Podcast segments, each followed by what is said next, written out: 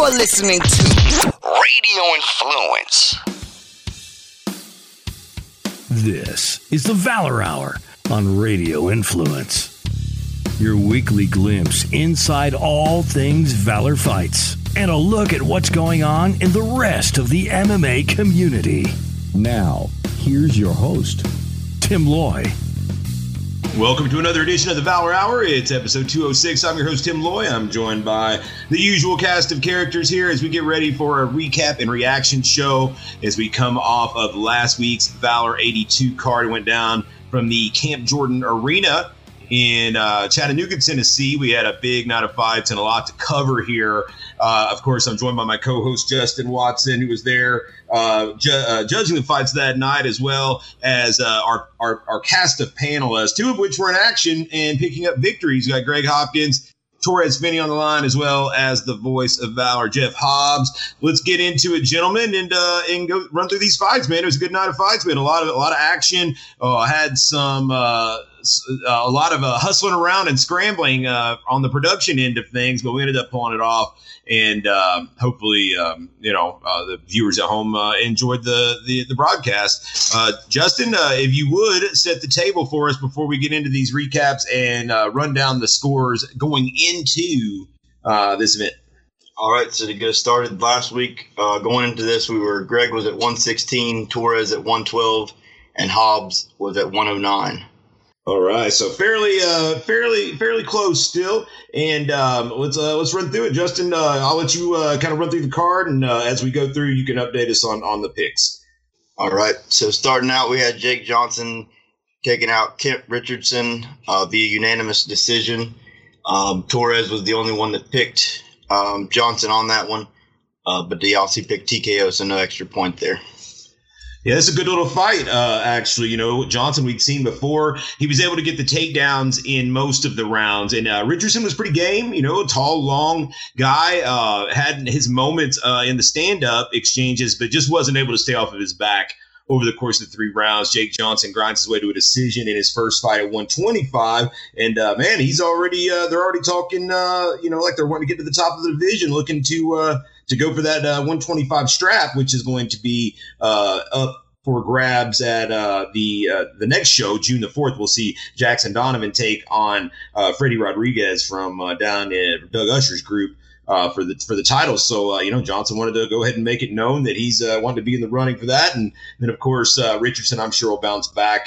you know, as a debut, getting to go all three rounds is definitely a lot of good experience. Torrez, did some play out as you expected?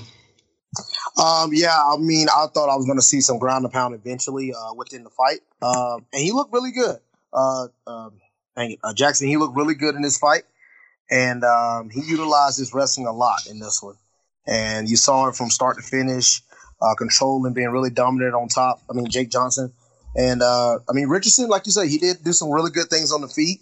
Um, one time he reversed him. I remember in the first round, he reversed him uh, being on after being on bottom for a good minute. But uh, Jake Jones had a lot of control and good fight. So congratulations, Johnson. All right. Next up, we had a catch weight at 150. Daniel Gonzalez getting the submission over Eric uh, Lewis. Now this one, on that uh, one. Yeah, go oh, ahead. Sorry. Yeah, no, on no, no, no. I interrupted you. I'm sorry. Okay. Greg and Torrez both picked the winner and got the submission bonus on that one. Now this one was uh, this was a, a, lot of action in a little in just a small amount of time, uh, and we had a little bit of controversy at the end. So uh, I'd like to get everybody's take on it. But ultimately, you know, Eric Lewis uh, doing very well in the striking exchanges. You know, he's coming off the fight to Jalen Harper where he wasn't able to stay off his back. Harper just kind of you know, grinded on him for a three round decision. But uh, this time he, he was very active on the feet, letting his hands go, was, was kind of lighting up Gonzalez early. Gonzalez very relentless on getting the fight to the ground, dives in for a leg.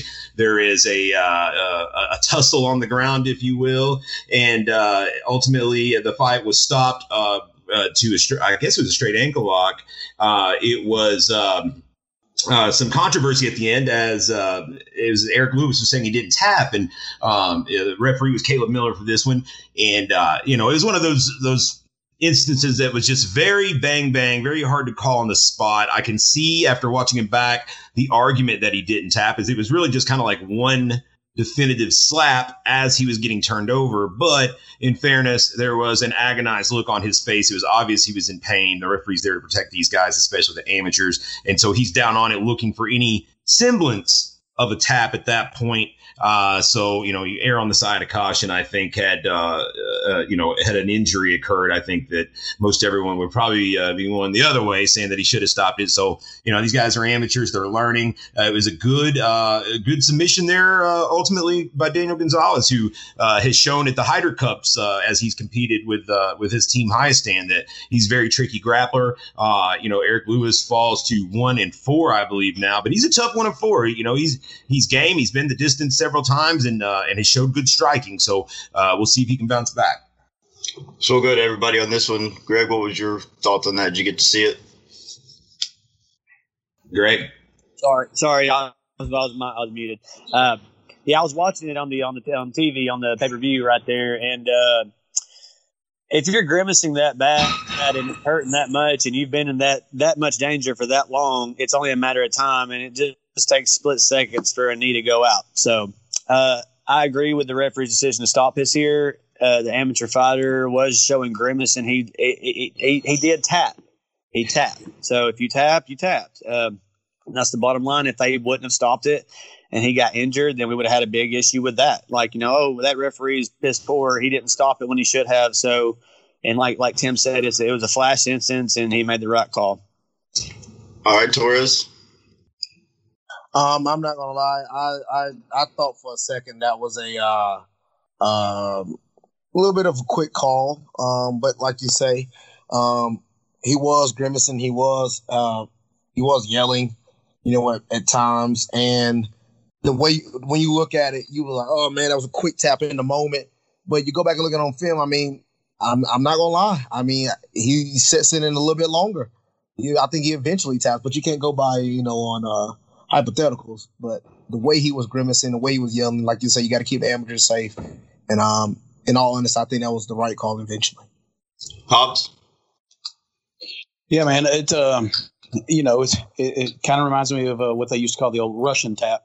You know, where it was just one solid like slap on your opponent's body somewhere, uh, hoping that he will consider it a tap and, and let go.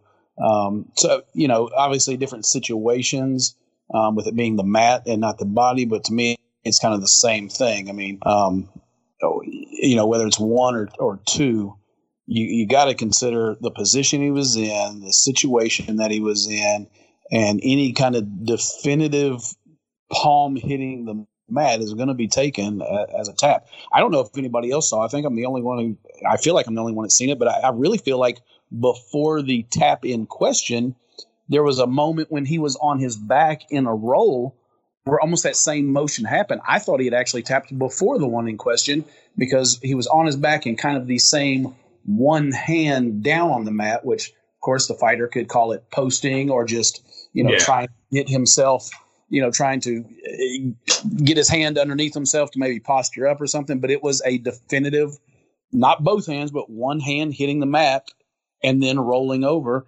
Uh, that was actually what I thought was the tap at first. Alrighty. Next up, thoughts, had, uh, Justin? You you weigh in on this. You know, it, it, it didn't go to a decision, or you know, it's uh, you know, nothing that really uh, know, would be playing sides. I don't think here. Yeah, I mean, ultimately, I disagree with everybody. I guess the submission, I would agree if it was a heel hook, which it was originally called, but that's not what he was in. So ultimately, there couldn't be any damage done. And if you know what you're looking at, you know that he's not going to like ultimately it's just a painful situation and you either it's like a it's like a neck crank almost you know um but or like a can opener but um i wish that we could in situations like this i wish that we could just you know say let's look at the replay. Did he tap you know a couple people look at it and say did he tap or did he not tap? I don't think it was a tap at all. I think he was slapping the mat kind of out of frustration as he was rolling. They were pretty close to me and i wasn't i couldn't see the hand that slapped but he was fighting on the side that I was sitting on. So I thought it was early, but I totally agree that, you know, you can't take a chance with amateurs. We saw that happen not too long ago and a kid got his arm broken. Um, he wasn't in that situation, but you never know, you know, what can happen in this, in that situation, I guess. All right, let's move on. All right. Next up, we had, uh, let's see, lightweights 155 pounds. Tyler Jones and Justin Jamar go to a draw in a uh, tie fight. So this fight was a really close one a little bit of grumbling about the decision on both sides. I thought all three rounds were pretty close. I thought Jamar gave a really nice account of himself as uh, kind of the first guy to really give Tyler Jones a run. Uh, you know, the last time out against KJ Franklin, he was getting he was getting some uh, resistance as well. But you know, we got all three rounds here. The first round they gave uh, to Tyler, jo- or I'm sorry, to Justin Jamar was very close. The second round they gave to Tyler Jones, but uh, the it was the third round that uh, that they that they also gave to Tyler Jones, but there was a point deduction for uh, for hitting in the back of the head, and they didn't like that point deduction. Although after watching it back, Chad Washburn, the referee, did warn him literally three times in, before they finally took the point to stop hitting him in the back of the head. These weren't big time damaging blows; they were kind of just like they're clenched up, and he just kind of like tapping on the back of his head, but you're not supposed to hit in the back of the head. I didn't have a problem with the point deduction after three warnings at that point, and that was all the difference. Ultimately, that point they took away, uh, made it a nine nine and a unanimous draw. Justin Jamar thought he did enough to win uh, that round, and um, May I, after watching it back, I mean, it was super close. I, I don't think that anybody was wrong here. I don't think anybody was robbed, but I think that there was an argument either way. And so, uh, you know, I'm okay with the draw ultimately. I think that, uh, you know, Tyler Jones, uh, will certainly uh, grow from this as well. I think that there were some a few holes shown in this fight that he knows that he'll need to, to shore up some. Got to check those leg kicks, but I will say that he his his clinch work and knees are starting to come along for for a guy that has been fighting mainly uh, you know K1 rules point type fights uh, versus uh, Muay Thai. So overall, really nice fight, uh, a good experience for both guys. What do you think of this one, Hobbs? Man, I think this was a really good fight. I, I think it was, um, you know, we, we haven't seen, uh, you know, Tyler tested like this and, and Justin Jamar, which yes, he's, he's a little older, but again, we haven't seen Tyler Jones, uh, really, you know, have to, you know, quote unquote, go to war with, with anybody. And Justin Jamar was more than game. Um, I was happy with the draw because I, you know, I just didn't know which way I was leaning. It was so close, and I'm, you know, glad I wasn't judging. But um, you know, after the point deduction, I knew, regardless of what happened the rest of that round, uh, that we were probably going to see a draw. I think me and Tim talked about it. You know, at that moment was okay. Here comes, you know, here comes a draw. You know, it's it's coming. But, um, you know, I listen, there's a lot of things that we can complain about when it comes to judging and refing, and I don't think this is one of them. There's other stuff we can talk about on this card, and I don't think this is one of them. You know, the the Gonzalez stop, you know, uh, tap, and a couple other things throughout the night. I just don't feel that this is one of them. But man, I, I really want to see Justin Jamar again. We know we're going to see Tyler Jones again. Um, but I want to see Justin Jamar again. I want to see what else he can do. And super cool kid, man. After the fight, you know, kept coming up to our table and you know, just really wanting other people's input.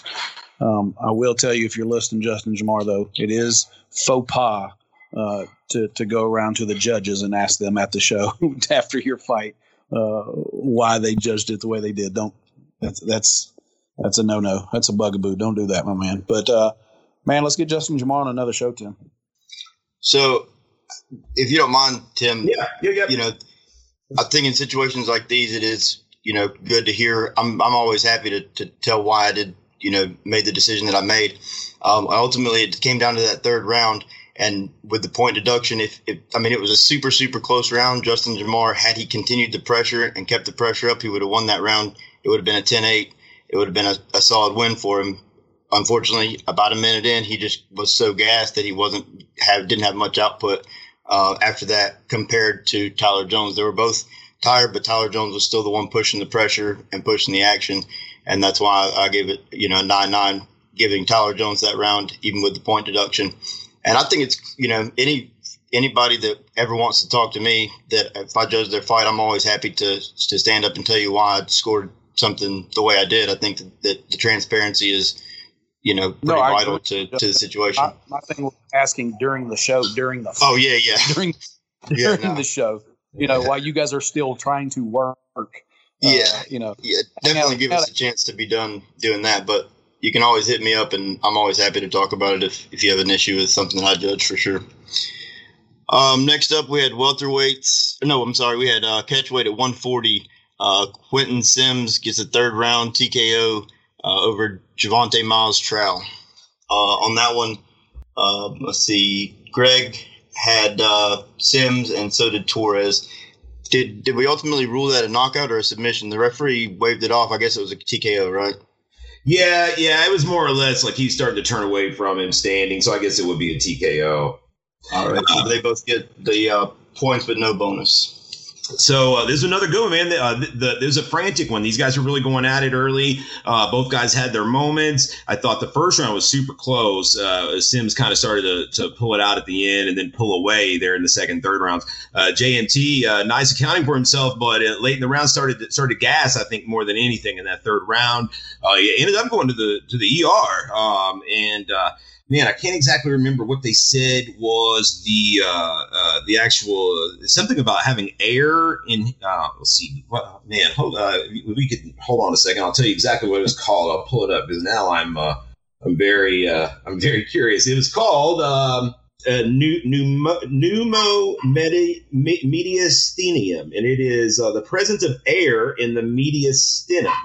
This is the area of the bottom that body that is between the lungs and behind the breastbone. So I don't know if that's just like if that's a like a dangerous situation or what that is exactly, but that's, that's what was happening. And so uh, I think that exhaustion was really kind of what did him in. But nice nice job for Q uh, Sims there and uh, moved two and zero, oh, and he he seems eager to get right back to it. I don't know. That sounds to me like gas. What do you have, Greg?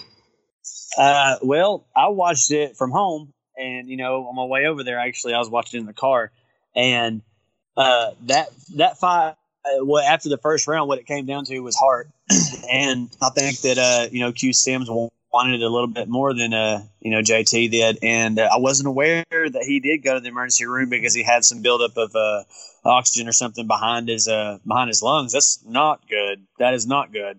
Um, but uh, with that being said, uh, I wonder if that affected him during the fight, or is it something that he built up and then throughout the duration of. I don't know, man. That's that's pretty wild. I ain't never heard of that. But uh, uh, hats off to Q, man. He went out there and he took care of business. That was a it was a fish flop, and uh, it really. Yeah, technique was kind of thrown out the window in this fight. It really just came down to it was just really just a, a scramble with a bunch of. Um, was, I mean, it could have it could have happened in a bar just the same as it did. These boys were just rolling all over each other, beating the shit out of one another until the end of the third round. I guess uh, you know JT gas finally, and uh, and Q got and Q stood tall over it, man. So what is that? Moves Q to two and zero oh now. Yeah, he's two and zero. Oh. He's two and zero. Oh. Yeah, good deal, man. I'm happy to see Q out there, man. Q's got a rough back uh, background, and he's uh, he's doing great things right now, and I'm uh, very impressed with him, and I, I can't wait to see who he fights next. I know he's calling out just about everybody in the damn division right now, so I'm excited to see who he gets next. All right. Next up, we had welterweights. Um, Matthew Leonard takes out Tristan Kelly via T- via TKO in the first round. Um, our panelists all picked Kelly on that one, so they were all incorrect. Yeah, this one was a last minute switch. Originally uh, said to be Jordan Lewis, teammate of Kelly, who had an injury the week of the fight. Kelly steps in, gives up a bit of size here to Leonard uh, after I saw them kind of line up because Kelly has fought as low as 55. This fight was a 70, and uh, he came in pretty much walking around 70. Uh, Leonard, a tall, uh, rangy guy, came down from Wisconsin, and man, really showed some some nice striking, and uh, it really just kind of lit him up. Uh, it was one of those knockouts where like he was out on his feet, and then he took another real, real big one like after he was kind of like already outstanding. So um, it was a nice win for Leonard. I, I saw that uh, Jordan Lewis originally the opponent was uh, already calling for that fight whenever he's healed up, and so we may we may have uh, a little uh, rivalry beginning here. Uh, and props to Tristan Kelly for stepping up uh, on short notice and taking that fight. Torrez, what did you think about that one? Yeah, um, I thought that was a, a, really good fight. You know, they both was going at it back and forth. Um, the main thing was, you know, Tristan Kelly coming in on short notice a little bit. You know, um, with Jordan Lewis being out, and um, you know, I, I was just skeptical on like how you know Tristan Kelly was fighting. He had his hands down a little bit, and um, Matthew Leonard took advantage of it. I mean, you know, Matthew was a you know debut, took advantage of his. uh Well, isn't he a debut? Yeah, that was his first fight. That was his first yeah, one. Yeah, yeah, yeah, yeah, yeah. Yeah, it, it looked like you know he was anxious at first, and then once he settled down, I mean, his striking showed, and then boom, boom, boom, straight to that head kick, a head kick knockout put him down. No, not a head kick. It was uh it was a straight right. That's right. It was a straight right that put him down and knocked him out. He had he had him already stunned on the feet, but uh really good striking, as you say, shown by Matthew Winter, and um, good fight for the first fight. All right, another welterweight bout. Justin Abner gets a third round Von Flue over Attican Groves. Uh, on this one, looks like all of our panelists picked uh, Abner, but Greg took submission, so he gets the bonus points there.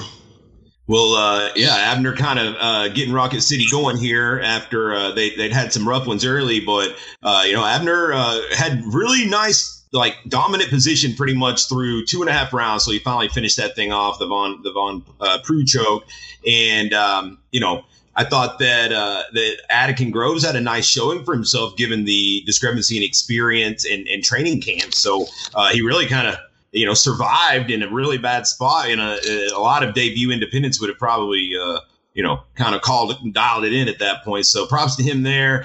And uh, Abner, pleasure to work with. Uh, you know, super nice guy. Moves to three and four, and uh, he's it looks like he's ready to get back. Uh, probably he's wanting to come fight on that Nashville show. So see if we can't keep him uh, keep him rolling there. Greg, we talked about last week. Abner was somebody you thought was that what you expected to see out of him again? Yeah, man. Uh, Abner's he's super savvy on the ground and he's real heavy. He's also heavy handed, and I I mentioned it that you know uh, back when I did fight him, it was that it was that you know welcome back fight after seven year layoff, and and he hammered me, man. And uh, you know, and I seen stars for a long time after that fight, so I know he's a tough cat. I know he's real heavy handed. Uh, and uh, now that he's more of an advanced amateur and he's not fighting in Georgia, uh, you know, or Alabama, he can hit on the ground. He can strike on the ground, and you got to see you know how heavy his hands were and uh, and just how savvy he was when he uh, transitioned into that uh, Von Flue right there. He did look good, man, and uh, this time he's got that long hair to go with it too. So I'm excited to see him go get back in there again. All right, next we had the big boys getting in there. Uh, David Kuklea gets a TKO after the first round. Jake Zog uh, couldn't come out after the bell. Uh, everybody takes, or no, I'm sorry, Greg and Torrez both take Chiclea by TKO. Hobbs gets nothing. Well, this fight was kind of, uh, kind of both guys had their moments in the first round, from what I recall. And, uh, you know, Chiclea was kind of getting the takedowns, and Zog was like managing to get up without taking much damage. Uh, both guys landed some good shots, but uh, ultimately, I think Chiclea was just in better shape. You know, Zog took this one on about a week's notice, uh, had a much better accounting for himself than the Lorenzo Hood fight, obviously, but just uh, gassed more or less in, in between rounds. I know that he was real, real uh, disgusted with himself afterward because he felt like he was in that fight. I'd have to agree. He, he, was certainly competitive there. And, uh, but hey, you know, Chiclea, uh, you know, uh, took it at took it as he could there, and uh, took the win. And gets a good pro debut. Uh, you know, he was he was in good shape uh, and and ready to go for another round. So it'll be interesting to see both these guys back. I think Zog with you know proper preparation and the proper you know matching can can be in exciting fights. Uh, you know, obviously, and then uh, Chiclea, I think, is a guy that. Um, you know, I don't know how busy he's going to stay because it's been a while since his last one, but you know, there's some potential there as well. Um, you know, the, the heavyweight division is kind of wide open for the pros. If you can get to 4 0, 5 0, you can get an opportunity. Hobbs, you took Zog trying to make up some points, I believe. Uh, didn't quite go that way, though. I got no points, and he gave us nothing. you know, I I, I, you know, I was disappointed, man. You know, I, I mean, I get it. I, you know, hell, I get exhausted walking up the steps. Uh, so, I mean, I, I get it. I, I just, I don't know. Maybe I'm a die, you know, go out on your shield type kind of guy, though. That you know, I just don't understand. There was no damage done. No, you know, it was not really in any bad spots. Um, yeah, just come on out, man. Start round two again. These are heavyweights, man. One punch changes everything. I just would have liked to have seen them, and not hell, not just because I had them on my card, but uh, I would like to have seen him come out in the second round. Uh, like like you guys said, he had his moments. He he was in this fight. Uh, he was by no means. Uh, he might have been down on a scorecard, but he wasn't out of this fight. You know, now get in there with those heavy hands, man, and see what happens. Uh, so I don't know, man. I I don't know, Tim. I know you said you know with some proper training and and maybe some more time, but at what point though when you what is he one and 12 now does he have time for any more proper training man uh, you're right you know uh, that's a long road to hoe to to ever hope to be 500. You know, we're gonna have to rip off 11 straight wins. Uh, so you know, I don't know. Maybe I question the motivation. I'm not sure, but um, you know, Chiclea looked good, man, and uh, you know, I, I'd never seen him fight before.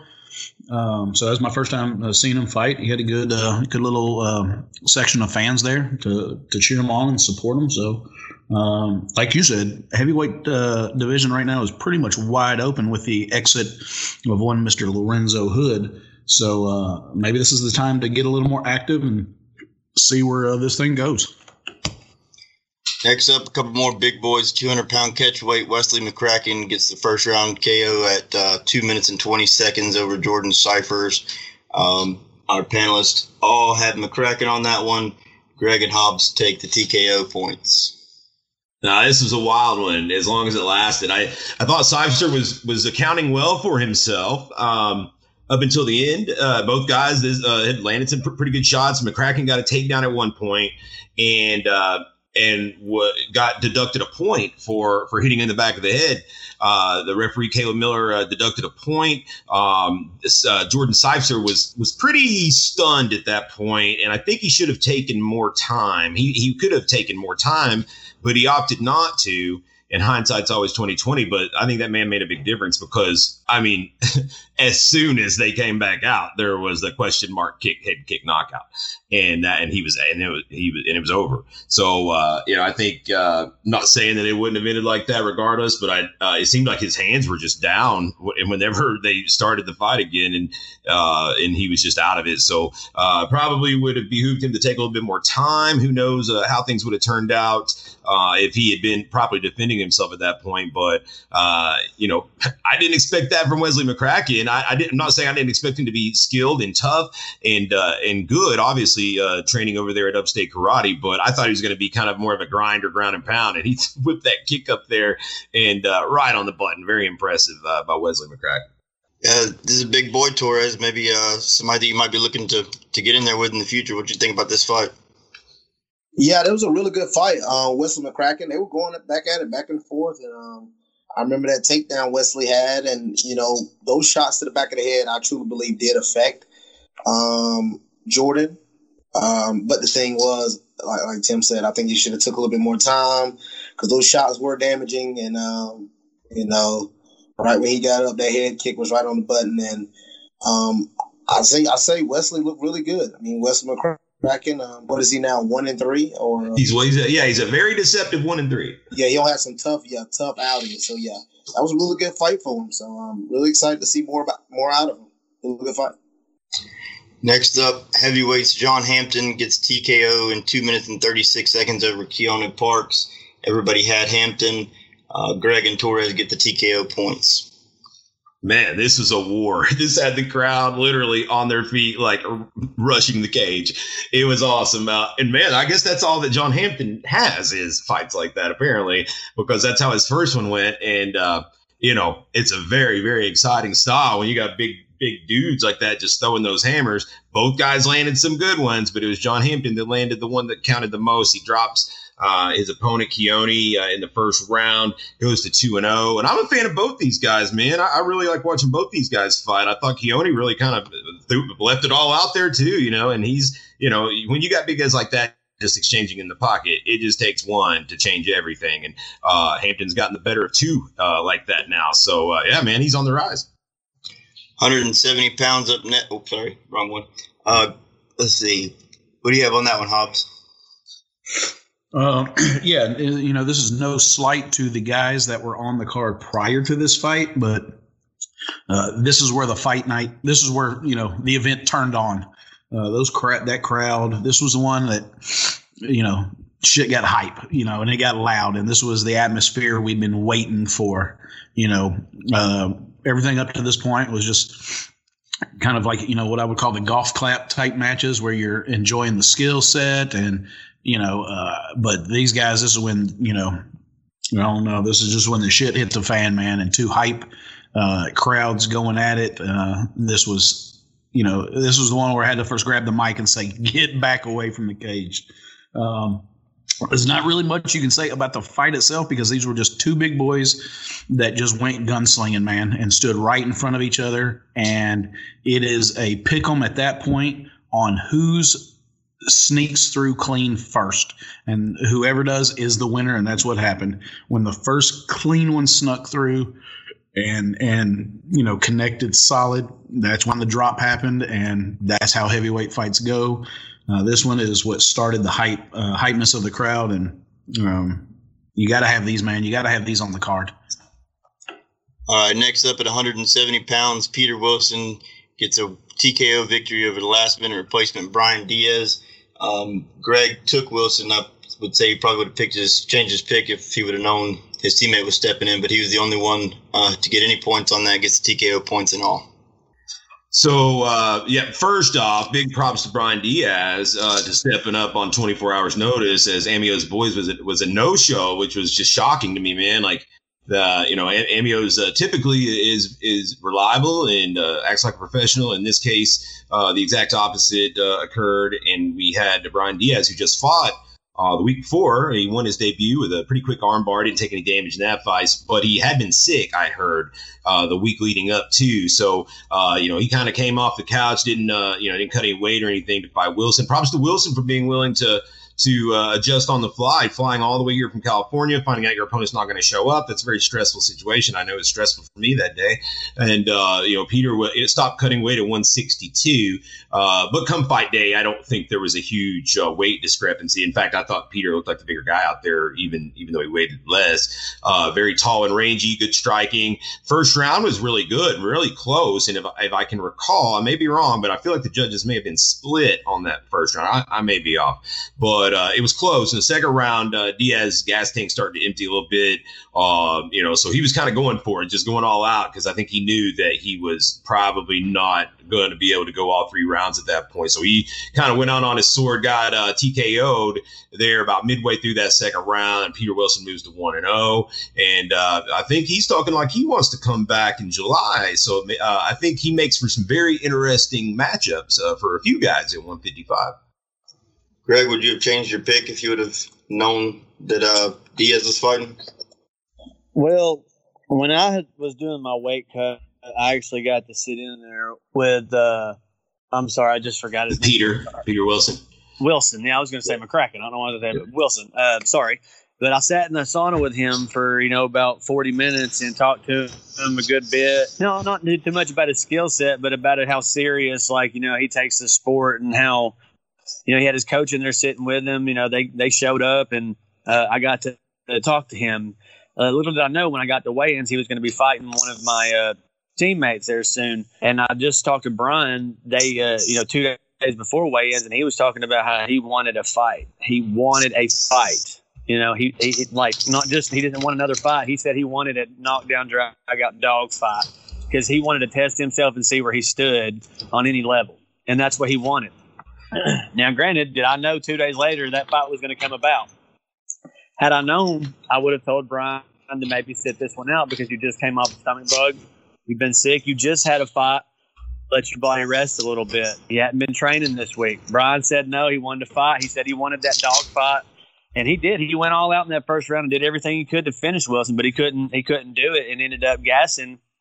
And then he came on in the say, you know, he faded in the second, and I ended up getting finished. And uh, I, I, you know, uh, I told uh, I told him not to take it. Hindsight, but uh, and maybe in the future he might want to run it back with a proper camp. I don't know if we can get that lined up with uh, uh, Peter Wilson out of California. It's not often that you know he does come around. So, but man, Peter Wilson was really impressive, man. He, he put it on. He was very technical. He was able to uh, dodge Brian's big shots. He was able to uh, grab a hold of Brian whenever he was hit and uh, and hold on and regain his uh, composure and uh, be a real technical battle. And uh, Peter Wilson put it on him, man. And it was it was really impressive. And yeah, I'd like to see him over in the Valor Underground in July. All right, next up we had back to welterweights. Craig French gets a first round TKO over Jason Crowder. Uh, everybody picked French, but Greg takes the TKO points on that one. This is a fight that was eerily similar to the ending of our main event, which we'll talk about later. But uh, you know, Craig French uh, rebounding off of uh, a debut loss looked like a million bucks out there, and he just got he gets that kind of murder look in his eyes. Man, he's an intense dude. Uh, once that bell rings, he's sweetheart uh, outside the cage, but I mean, he he's an intense uh, motherfucker. Once once they ring that bell, he and Crowder both in the 30s. It felt like this fight lasted longer than 30 seconds. That's crazy. there's a lot. It felt like there was a lot of action in that 30 30 seconds. Felt like they were throwing down. Uh, French managed to uh, kind of drop Crowder in a flash kind of way, I guess. Uh, Crowder dropped though. Referee stepped in, waves it off. Crowder, uh, I don't think he liked the stoppage, but um, I, it was it was uh, it was another one of many bang bang calls on the evening uh, that happened, and that's uh, that's the way they called it. You know, uh, stepped in and waved it off. Um, like I said, Crowder wasn't real happy with it. I didn't hate it. Uh, again, like you know, he dropped him, uh, but it wasn't just like I said, one of many kind of like flash drops on the night. props to Craig French, man. he he's got some power. Torrez, did you agree with the stoppage? How did you see the fight all around? Um, yeah, um, you know, I was excited about Craig. You know, one of the things we was happy to see him, you know, let his hands go. You know, if anybody remember that fight he had in Primal, uh, he had an opportunity to finish the uh, guy he fought in Primal, but you know he didn't let his hands go. And something he did this fight, uh, once he stunned Javon, he let his hands go. And you could you could you say that the stoppage was uh, a bit early? It just the it just the way that guys drop. You know, um, if anybody remember my first fight, that's what really happened between like me and Antonio. It was like the way guys drop. You know, Antonio had fell like face first flat on his belly. You know, yeah. like a flash knockout, and it was very similar with Javon. It was like a quick falling down face first because he didn't like literally. Uh, Frenchie hit him like a four piece combo, and he went face first. And in the referee in that decision, you're like, okay, I got to stop this for the amateur gets hurt. So, mm. I mean, the stoppage, you look at it hindsight, like you say, uh, that, uh, that wasn't right. But you know, I, I think I can agree with the stoppage. But uh, really good, uh, really good fight for Frenchie. I'm excited to see his future. Well, and if I may interject here, you know, nobody's as close to the action as the referee. The referee may see something in their eyes that we can't necessarily see uh, from behind them. Uh, you know, maybe his eyes roll, eyes roll back in their head, things like that. You know. Yeah, that's true. That's true. All right, next up we had flyweights. Anthony Cochran gets a unanimous decision over uh, Shamar Hawaii Perez. Um, let's see, Greg and Hobbs both had Cochran by decision on that, getting all the points. So this was a good fight. Uh, you know, it was uh, Anthony Cochran making his debut at 125. Uh, first time that I've seen him looking kind of gnarly at weigh-ins, but he made it. You know, with a little bit to spare. So uh, I think the question going in was, could he perform at that new weight after for the first time being kind of kind of run down from cut. Uh, you know, Perez has made this cut many times and, and is a tall, rangy guy. Uh, Cochran able to get the takedowns. Um, uh, as he is apt to do, but this time uh, made the proper adjustments to stay busy enough on the ground to not get stood up. Uh, I don't think we had any stand-ups in this one, and, in prior fights he had. So, uh, you know, he's uh, kind of taken notes from uh, decisions that he's been losing and made the uh, necessary tweaks to to make sure he didn't lose those positions. Uh, Perez was getting the better of the striking exchanges, I thought. Uh, Cochran started telegraphing uh, the the takedowns a little bit in the second and third rounds, but uh, it was, uh, I believe, it was one one to one going to the third, if I'm not mistaken. Perez dangerous the entire time, throwing up uh, you know triangles that were uh, very very very close, but couldn't quite get him put away. Anthony Cochran just you know too savvy to, to to get caught in those and defended them properly kept his position, wins a unanimous decision. If I'm not mistaken, the first and third rounds were his. All right, Hobbs. Yeah, yeah, you're absolutely correct. It was. Uh, I remember announcing the scorecards. It was one-one going into the third. Um, you know, uh, you were right. Like you said, uh, you know what what's been Cochran's bugaboo in the past is getting the takedowns and not doing work. And he tried to do it, you know, try to get a little better uh, and stay a little active, whether it was just kind of peppering the ribs, but uh, you know, doing doing what he had to to prevent a, a stand up. But that being said, you know, I, I see a Shamar a lot around here or uh, Hawaii. Um, and I thought he looked really well, looked better than he has in a long time in this fight. and um, you know he he had the foot locked behind the knee. Uh, you know, it, it looks so close on some of those uh, triangles and submission attempts, uh, and and won the uh, second round on all three judges' cards. So we were even going in the third, and uh, you know what the difference was.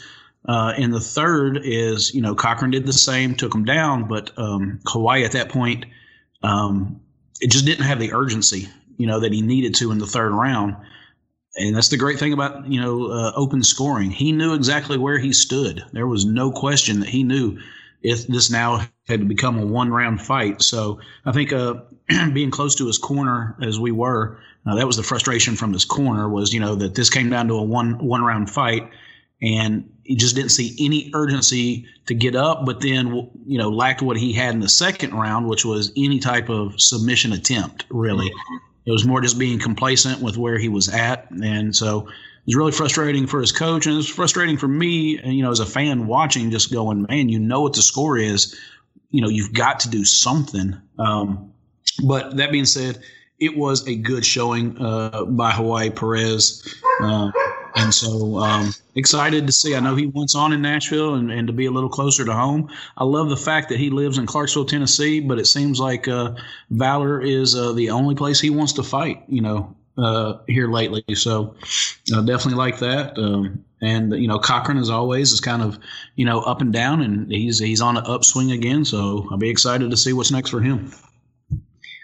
One thing I didn't hear you guys mention, I just wanted to say real quick. Cochran took some big shots in at least two two of the three rounds that you know he was able to, to transition into takedowns from. But a big question I think always going down, especially that low, is are you going to be able to take those shots? You know, losing all that water, getting down that low, and Anthony Cochran definitely showed you know the quality of chin he has, and just being able to stick to the game plan. After getting rocked like that, he was directly in on the takedowns and getting the fight where he was comfortable if anything, maybe even a little better chin. Uh, like I thought, like he looked more no, like you know. I think that's uh, in the last two or three fights. He, he I, I, felt that's been one of the, his other kind of small flaws is just like kind of telegraphing those takedowns from from so far away. And people know they're coming. So he's been kind of tagged like that uh, in the past, and I felt like he wore it better this time.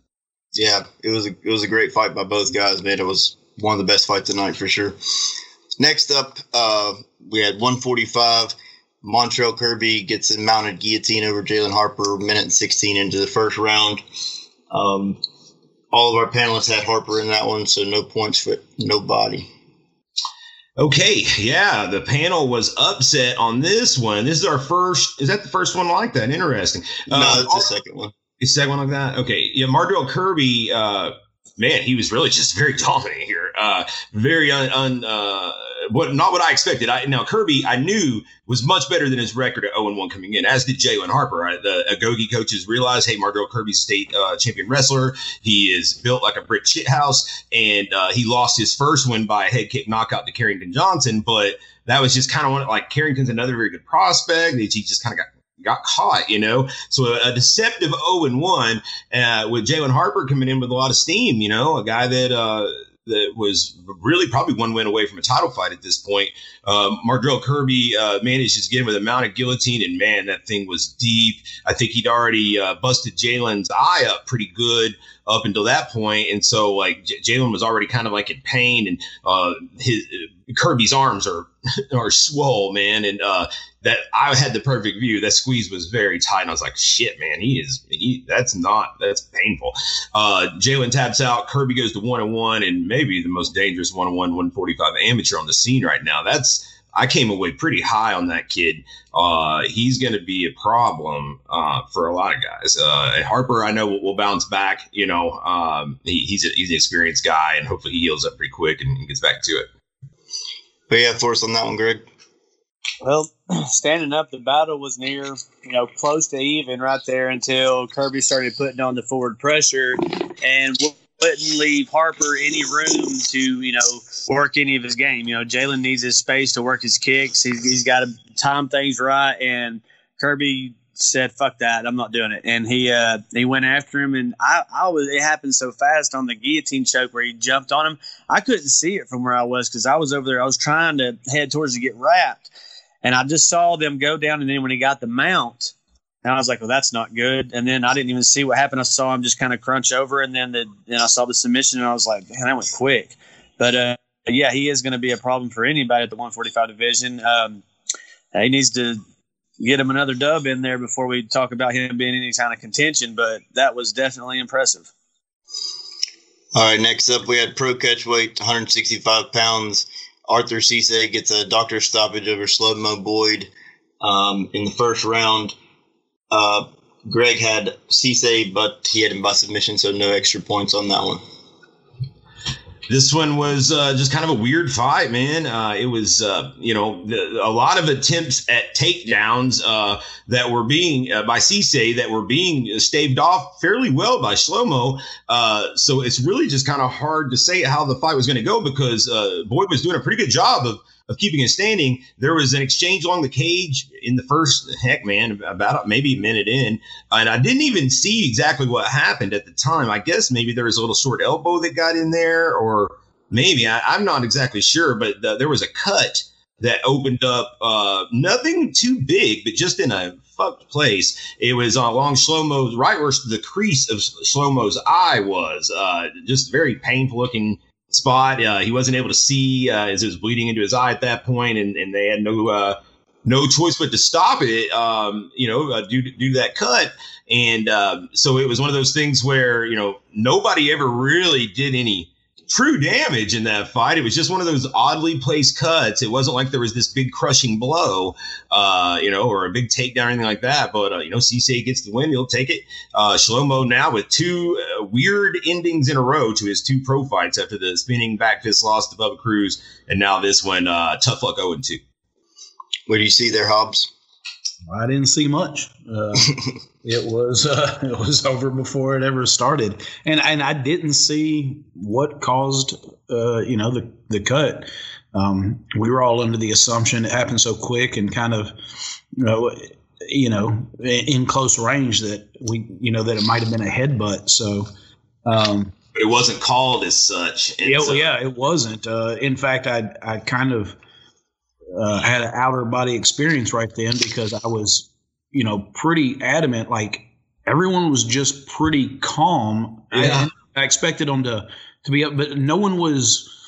I, I felt there should have been some discussion or like, why are we not talking? No one's asking any questions. Uh, and, and, I couldn't get anything from the state. Uh, I kept screaming at the ref to come to the cage and talk to us. Like, yeah. what what happened? What is this? And um, you know, the state wasn't really, you know, really concerned about finding out themselves or or what could possibly be, you know, some other outcomes or, or way to take what happened with it being so quick into the fight. Uh, but ultimately, it all came down to what the referee called it. Um, and he kind of just motioned that it was a short right or left, whatever the, the punch was, but just a short punch.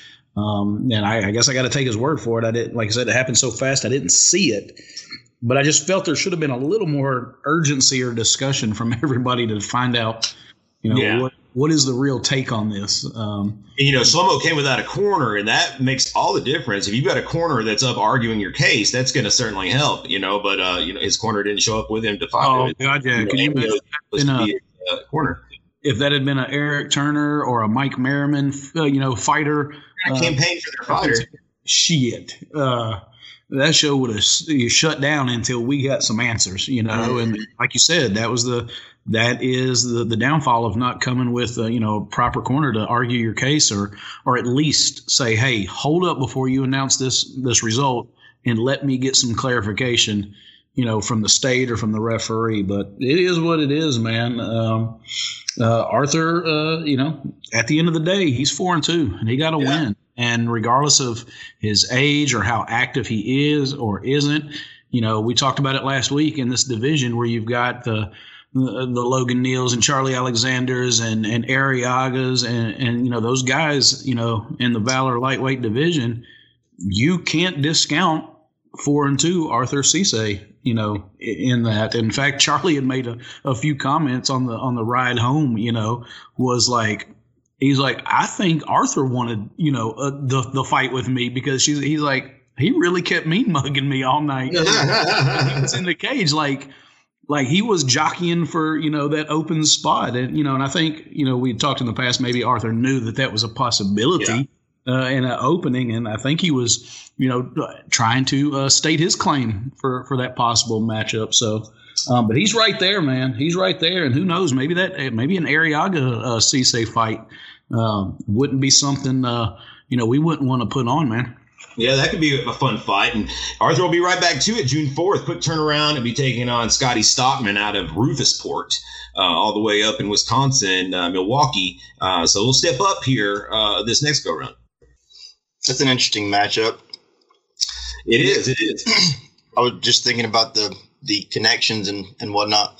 Mm-hmm. Um, next up, we had what I thought was the most fun fight of the night uh, Muay Thai bout. Uh, Blake Spence defeats Jake Phillips via unanimous decision. Um, Torrez was the only one who picked Spence on that one, but took TKO, so no extra points. Yeah, you're right. Really, really fun fight. This is this is like karate versus Muay Thai here, you know, and I guess that's what you're going to get, uh, you know, most of the time here with these Blake Spence fights. But uh, I thought Phillips did a little better job than his last opponent as far as just uh, you know, kind of staying in his face, making him, you know, making him pay a little bit, uh, you know, getting getting him in there and, and landing some blows. But uh, ultimately, Blake Spence is just, man, that body kick, that push kick, he just stays out there. It's so hard to close the distance. And if you let him operate at range, he's going to be a problem and he's going to make a highlight reel out of you. You got to get in. These guys have got to figure out a way to get in there close and clinch up with this guy. Uh, it was it was a closer fight than what you would think with the unanimous decision. But I, if I'm not if I'm not mistaken, Spence took all three rounds, but they were still like competitive, close rounds. And uh, Spence is on the come up, man. I, am a fan of this kid. I'm a fan of both these guys. They're both both really talented. But uh, you know, Spence is a guy that now I'd like now that he's two and zero, oh, I'd like to start seeing some fights with uh, some of these more established Thai fighters like your Charlie Millers. You know. What'd you think about that, Greg? I every time we watch any kind of Thai boxing, I don't know how they score these fights. I I, I know I know that Spence won the fight, but I was still baffled about like I don't know how it wasn't like a split. I don't know. I mean, maybe I was just watching a different fight. Maybe I was being biased. I did take Jake. You know, Jake's a friend of mine. I like Jake, uh, but Spence did. I think he overall did did show that he won the fight. He was the more technical guy throughout the thing, and Jake was more the the brute. You know, trying to trying to you know put all the pressure on that he could, but Spence was just had an answer for everything. Um, with that being said, yeah, uh, it was a lot closer than than what the judges' scorecards indicated. Uh, and, and and again, from either guy, at one time in the fight, it could have probably ended the fight because these guys were landing, you know. And um, I just think that Spence was a couple levels ahead of Jake, and I uh, wish I would have picked different. But you know, Jake's still my boy, and uh, I'm excited to see Spence uh, take the next level up, uh, get some of those Kentucky boys too. All right, next up, cruiserweight bout at 225 pounds. Torrez Finney gets first round knockout over Kevin Menard. Everybody takes Torrez by TKO, so points all over the place. Yeah, this is short and sweet. Fastest knockout in the history of the promotion. Uh, it's going to be very hard to top just because I, there's only so much you can do in five seconds in most cases. But uh, Torrez did a lot. Uh, just pounds the the absolute hell out of uh, Kevin Minard. I thought Minard literally. I, I, hate to say this. I, I, I really thought maybe he was dead for uh, a brief moment because it took him a while to get going, and there was that feeling of dread in my gut uh, at the cage. Just an absolutely uh, vicious.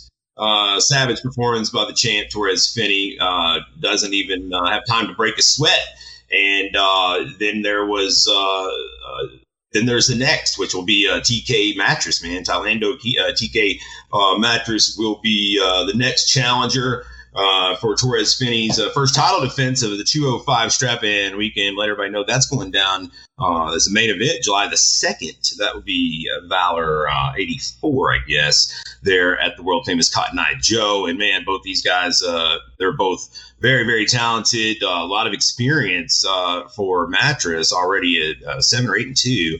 And Torrez and him already, I think, a little a little uh, gamesmanship uh, will probably emerge here between now and July. I'm, I'm pumped for it. Minard is okay. um, and is actually uh, right back to it, man. He's going to be uh, on this Primal Combat show coming up here uh, next month against the debut guy. So, uh, congrats to Torrez. Uh, I'd like to get everybody's take on this one because I had a lot of people come up to me um, that night and even afterward, uh, wanting to know what if I, you know, I guess there was Uh, off the, the, the initial exchange there, uh, there was the uh, common opinion, I guess that that Torrez hit him at the glove tap. I guess. Um, um, uh, but uh, you know, I've talked to Torrez, and I'll let him uh, state his case here in a minute. But uh, yeah, I don't think that's in his character. Uh, you know, to to see this as like a cheap shot, I think it's like a kind of more like in the zone kind of thing. So uh, yeah, but a lot of people were had questions about that. I'd like to get everybody else's take on this one. All right, I'll give my take first.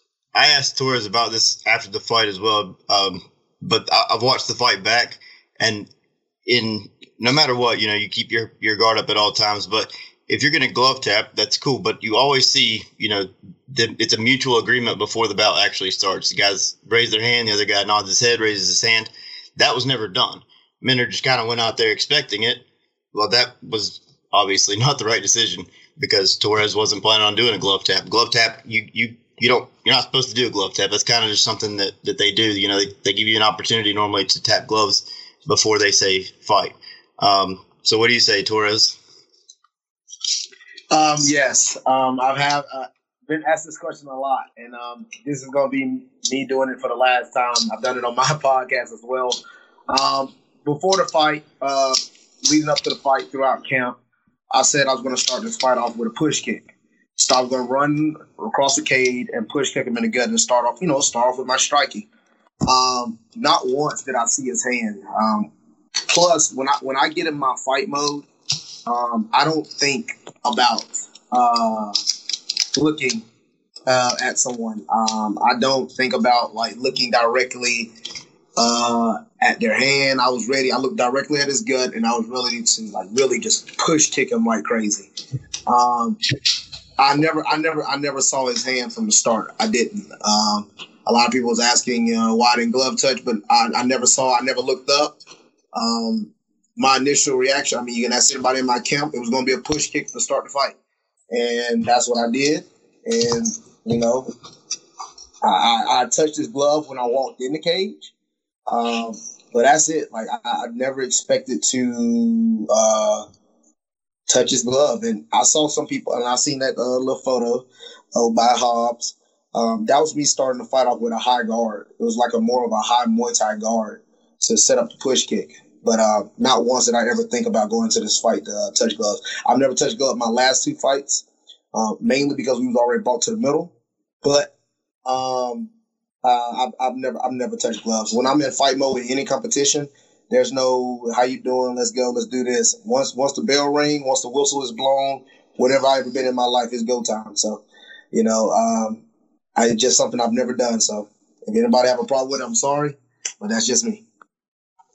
Well, Ronnie, everything to say. You. Go ahead, Tim. so they can always fight you about it. Yeah, yeah. while we're while we're talking about it, do you have anything to say to to uh, TK while you're here? Um. Yes. Uh. You know, I've, I've watched TK, uh, phenomenal athlete, phenomenal uh, fighter. Um, his record is actually six and two. He's uh, you know, got got some. All of his fights have been at heavyweight. Uh, this will be his first time coming to 205. Um, this will be his first fight coming to my domain. Um, he says he's going to take me to the Gorilla Den. Um, I'm not on his level. He has all this talk here and there. But let me tell you something. The same way Daniel went into the Lions Den and came out untouched, the same way I'm going to go into the Gorilla Den and come out the steel champion. So whatever TK got, um, bring it you better bring your A game, man, because I'm surely going to be on top of mine. I'm motivated as ever. When people trash talk me, everyone that ever met me know you make me work harder than ever before. So I hope you're ready because I'm sure I am. Will be on July 2nd. How do you feel about this uh, whole situation, Hobbs? Man, it's one. I, I, mean, I think the biggest, you know, shit controversies all over the place. You know, it, it's just part of it. But I, if you can't take away the fact that the facts are that he has not ever touched gloves uh, in a, in a previous fight, um, it'd be different if he touched gloves every fight or in his previous two fights, and, and then this instance happened. Um, you know, and, and I'm going to tell you that's that's not something I've noticed. I, I, don't look to see how many times he's touched gloves, but just hearing him, you know, say that, um, look, go back, watch the videotape. I've never touched gloves. Um, shit, you just got to take that for what it's worth. He's never he's never done it before. you know, it's the same feeling I have every time I watch McGregor and you know fight. Uh, the way he approaches the center of the cage um, with one hand high up in the air, and uh, um, you know, the opponent always comes out and you almost kind of see that awkward moment where the opponent's going, wait, is that, is that a request to tap? Uh, and then it's immediately met by, you know, the, the teep kick or the front kick or some, you know, some crazy kick. So, um, it, it's an awkward stance, uh, when you come out like that and only awkward for your opponent who might be thinking, um, what the, what does he want to do? Wait, what are we doing? Is this it? Are we fighting or are we touching? Which is it? Um, and listen, I'm not going to, you know, hold back anything um, because if I were across the ring from Torrez, I'd probably be a little afraid. Uh, and I'm not saying that his opponent was afraid, um, but it's just kind of that probably nervous, um, scared, what's about to happen type of feeling where you know you're wanting to touch gloves and play nice. You know, maybe right. maybe he's not going to rush me, uh, so I'm going to put my hand out here. But you know, it is. I mean, you can always fucking fall back on that whole protect yourself at all times, and there's no way of getting around it. Uh, it is it is the gospel. It is a fact. Um, but uh, you know, like I said, acknowledge, get the head nod, get give me the give me the head nod before. Are we doing this? uh, yes or no. Trust me, fighters will happily tell you no if they don't want to. Uh, they don't they don't have to hide it. So it is what it is, man. I you know people you know it was the big conversation afterwards, and and even the day after, um, I had you know hey sending me screenshots of the video and things like that. And it's like, well, yeah, uh, you can take a freeze frame of anything, and it probably looks you know funky at the moment, but I, I, take his word for it, man. And I, you gotta, that's all you can do is Torrez says he doesn't touch gloves. I guarantee you this will not happen again, you know, because no one else is, you know what I'm saying? So if anything, it, it, it taught everybody a lesson. Don't Your damn hands up. Yeah, don't think you're going to touch gloves with them. Just go ahead and get it out now. Hug before when you when you come in the cage, circle around and touch them up then, but be done with it. I saw a screen and, grab and of Michael Chandler smiling after getting blasted by Oliveira this weekend. yeah, and and I'll say this too. You know, I'm all about respect within the cage. I'm, I'm a big fan. I'm definitely behind it. It's just like once that bell ring, you know, all the you know, all right, shaking hands, all that stuff, it, it, it goes out the window for for me. You know, now I see some other people they touch gloves. Some people touch gloves in the in the third round. We just had a good big time war. This the last round. You know, touch. I've seen people do that, but just for me, you know, I get in this mode, and it's hard for me to get out of that mode once I get in it. You know, I, all I see is, you know, as they say, all you see is red, and it is, you know, that's just me. Greg, do you have anything to contribute? Well, y'all know me. I'm not an asshole. So I'm close. no, but for real, I, I every before every fight, uh, if I have bad blood or not with somebody, actually, you know what? If I do have bad blood with somebody and they are sitting there looking at me from across the cage, you know, pointing, let's go, bitch, you know, something like that, we're not touching gloves. Okay. I don't, it's, that's a, that's a, that's an unspoken rule for a man. If somebody calls you a bitch, we don't shake hands before our duel. You know, we're going to kill each other. So with that being said, I always look across the cage and I look my opponent in the eye and I put my hand up in there and I was like, you want to tap gloves? And they will respectfully agree or they will respectfully look at you and say fuck you or no. And uh, you know when i fought jason both times we didn't touch gloves. And uh, we didn't touch gloves. So you know it was but but something about that when somebody doesn't want to touch my glove like they don't they don't care. It's you know, I mean, i'm sorry roy sanders also said fuck that because he had to wait in the case for 15 minutes, uh, you know, out there waiting for, um, you know, for whatever the hell was playing. So, uh, whatever, whatever came out, I looked at Roy. I was like, "Hey, you want bump?" He was like, "Fuck no, no, fuck that." You know, he's, "I'm done. Let's go. I'm ready." So I didn't bump with Roy. I didn't bump. I, so there's been occasions where I haven't, but but, like like uh, Jeff said, I'll reiterate: a fighter will happily tell you yes or no and uh, but you always ask before the bell sounds because if that fighter across the cage has no idea that you're you are or not trying to touch gloves, they're not going to react. They're they're it's, time, it's go time. So, you know, Finney did right by that. Yeah, I think it's a problem if he says, "Yeah, we'll touch gloves," and then doesn't. You know, then then obviously you have a problem. yeah.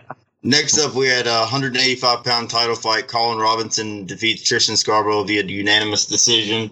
Um, only Hobbs is the only one taking Robinson on that, but no extra points.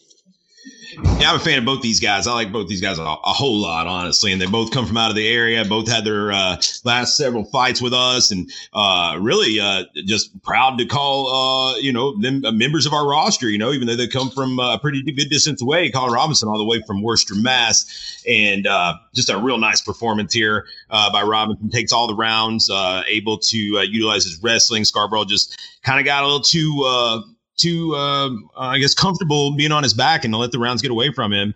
I know he was frustrated with his performance, but um, same time, I, I, think he's still got uh, a lot of potential. He's he's a tough guy. No one's like running through this dude. You know, he's going to provide very stiff opposition at all levels. Uh, Colin Robinson, man, moves uh, uh moves on uh, undefeated. He's uh, three and zero oh now, and uh, now the champ, and just uh, just a, a really nice prospect, a guy that I've I've got high expectations for. Hobbs. Yeah, man. What it was a great, great fight. Uh, very well matched, uh, Tim, and um, you know, it was a good, competitive, you know, solid fight. What I like about, um, you know, most about uh, Colin Robinson though is is how he has taken, you know, debut, um, you know, to this point, and you know, very, you know, calculated, you know, has has made sure each opponent is just a little better than the one before. You know, not not looking for tomato cans, not looking for bums or turds. You know, this was how I started. This was my day, my debut. The next one's going to be just a little step up, and then the next one's going to be a little step up. And so, I, you know, I really like the progression. He's not trying to do any lateral fights or or go backwards and fight somebody lesser than the opponent before. He's taken, you know, those gradual increases in skill set, you know, for his opponent and and getting you know making sure that he's getting better after each fight. You know, this was a fight that um, um, you know went the distance and. It, it's probably, you know, in hindsight, it's the best thing for him. You know, go the distance, get some adversity. And now I guarantee you, Colin Robinson is going to step it up the next time, no matter what it is. Um, but Scarborough has got nothing to hang his head about in this fight, even though it was unanimous. It was a very closely contested fight. Um, you know, it's one of those deals where it was a lot closer than what the word unanimous, uh, you know, says sometimes when people, you know, hear the, the unanimous decision called out. It doesn't mean that it's not a close fight. Two rounds to one is still a close fight.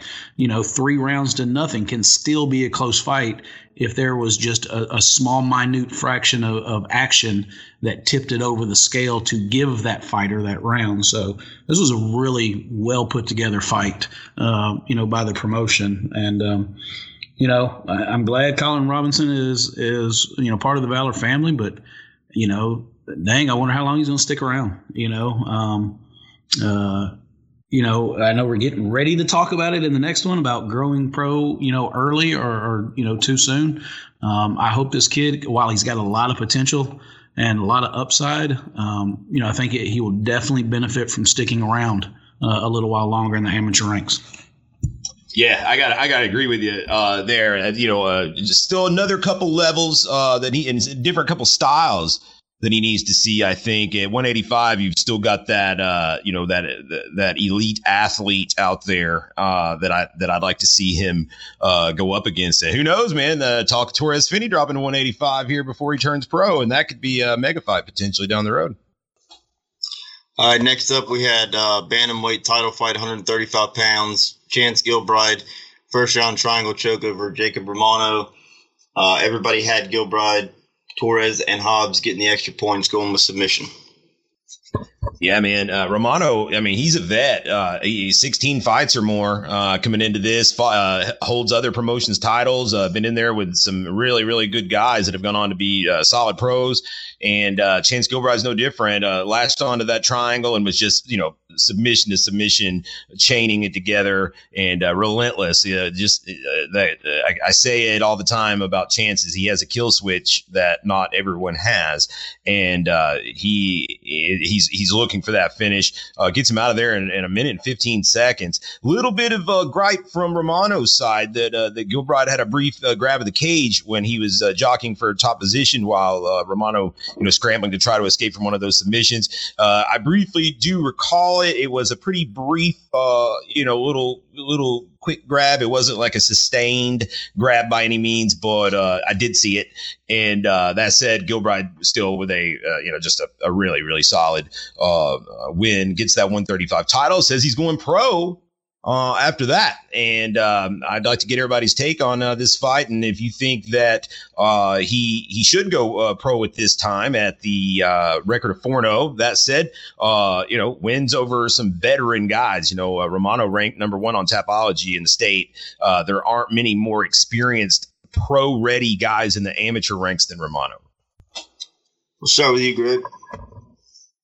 Man, I think that I think that Chance does does well in the pro ranks. Let me go back to the fight real quick. But uh, as far as the cage grab goes, I'm I don't recall where it happened or at what point, but it was probably already where Chance may have already had uh, secured the uh, you know regardless of not if there was a cage grab, it, it, shouldn't have happened and it should have been acknowledged because that could have been the difference in uh, in positioning uh, for Romano. It could have been, it could have not have been. I don't know. I didn't get to see it. Um, with that being said, Chance shot out of there like a damn cannon. Didn't didn't eat like here's here's the thing that motivated me for my fight. You know, your nerves are going, your anxiety's going, but here's the thing. I watched Chance go out there. And and and and Chance chances, you know, to to to to, to everybody and anybody, Chance is, is isn't anybody because they don't know him yet, you know? And and the thing about that fight right there is he didn't give a shit what anybody had especially Romano, because he he said, "I'm going to go out there and do what I want to do, and that's just what's going to happen." And that's what motivated me that night because I was personally worried for Chance because I know Romano's tough. I know he's tough, I, and he is put together, and uh, and I know that he can hit, and he has a good wrestling background, but Chance didn't care about any of that. He did not give a damn. He went out there and took care of business, and then said he wanted to go pro. As far as him going pro, I still would like to see Chance be battle, battle tested. I'd like to see Chance be battle tested. Uh, we haven't found found somebody to, to battle test him yet, and we, are probably going to have to find it in the pro ranks. You know, as much as I don't want to see him go up there and start his career this early in his in his MMA career, that's what he's going to have to do to find find the competition for that battle. All right, Torrez. Well, let me tell you something. Uh, that guy Chance Gilbride, man, you know, being a teammate with him, you know, it, it's something you can look at. Like looking at Chance when he fights, it's just like this man goes into the cage like with no fear in the world against who he faces. He's just gonna go in there and do him. And it was so funny. They had to hold him back. He didn't finish the inspection, you know, before going to the cage. They had to hold him back from going in beforehand. And like chances like like this Romano guy, I mean, some of us on the team, we were worried about, like, okay, this is to be a pretty tough matchup. Romano's a purple belt, you know, coming out of Wonder Boy Gym, really good striker, 11 to 5 on a three fight win streak. Chance would have made him look no different than what he has done to his last four opponents. So, and, you know, ain't gonna lie, every, let's be honest, everybody wanted to see the Emilio and Chance fight. Yes, we all wanted to see that. But with Emilio being out with that injury, then, you know, what is to be honest, what is their left for chance? You know, uh, and Chance does so many, you know, competitions within jujitsu, combat jujitsu. You know, he does he does stuff all the time. So Chance has been game and ready for this lo- long time. we've seen Chance tap out black belts, brown belts, purple. I mean, you name. We, we've seen Chance do it. Chance is a monster. So with him, with him going to the pro rankings, man, I'll be. I'm 100 percent behind him. Like I'm excited to see. Like besides to me, in, my, in all honesty, for me, besides Emilio, uh, which I do think Chance eventually could have got the best of. Um, besides him and on the amateur rank, I really did not see anybody else left after that. After that performance on uh, Saturday, I saw nobody else um, that could be in the case for Chance. Hobbs. Yeah, man. Uh, look to say there's nobody left is ridiculous. That's crazy. There's nobody left in the state of Tennessee, but there's a there's 50 states out there, guys. I mean, there are chances special. Let's let's not I don't get it twisted. Chances special, but there's a chance probably in every state. You know, so if he wants to stay, we there can be competition found if if competition is is what is wanted. Uh, now, granted, it's got to fit in budgets. It's got to be able to you know travel and getting people here.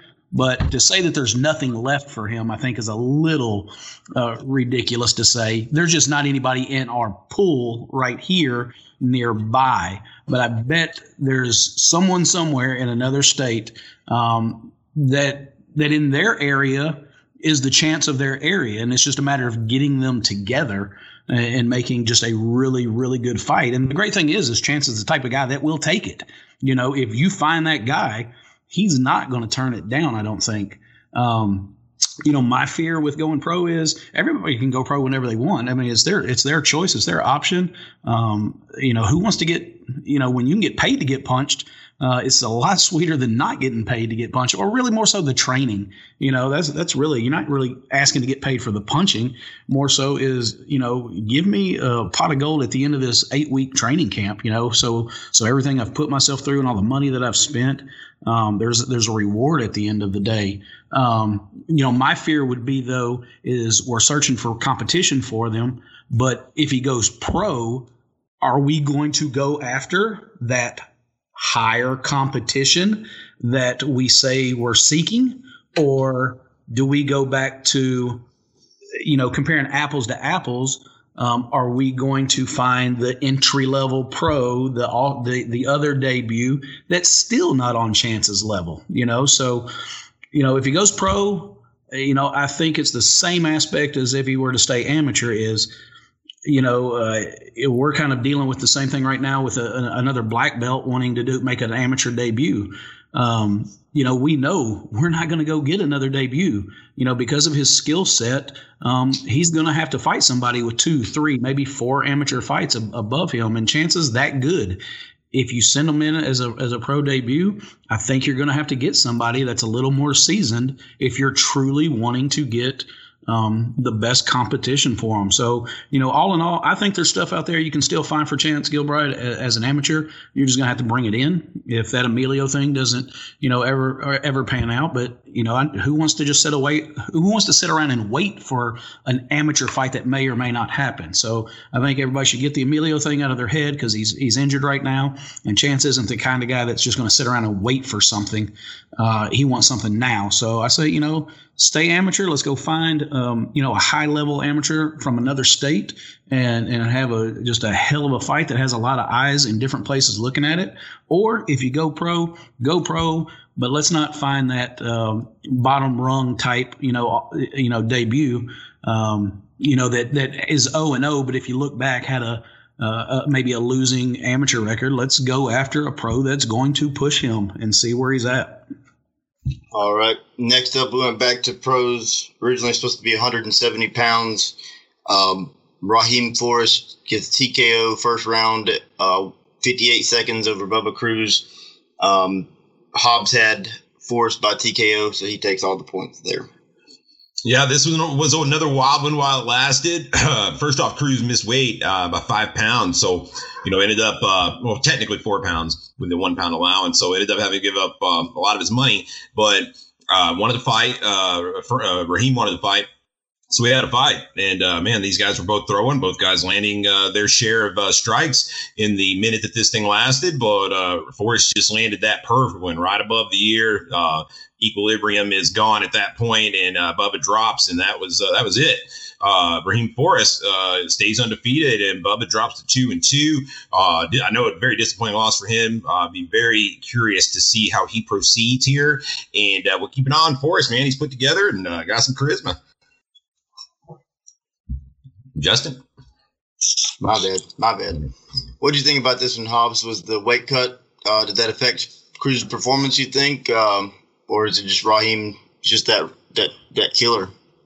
I mean, I don't know if it's it's the weight cut. Um, you know, maybe as, as you know, I I touched on it a little bit, and I kind of felt dirty doing it because Bubba's a great guy, and I love talking to him. But it's I think it's not necessarily the weight cut as much as what is his motivation right now? You know, what uh, why does he do this? You know, uh, who is he doing it for at this point? And and maybe it's um, maybe un- unconsciously. Um, you know, maybe his heart's not in it the way he thinks it's in it. You know, maybe maybe it's not. Maybe that is causing the weight cut problems. Uh, we all know he's got you know a really important, great job. Um, you know, a, a, a, good family, and he's a family man.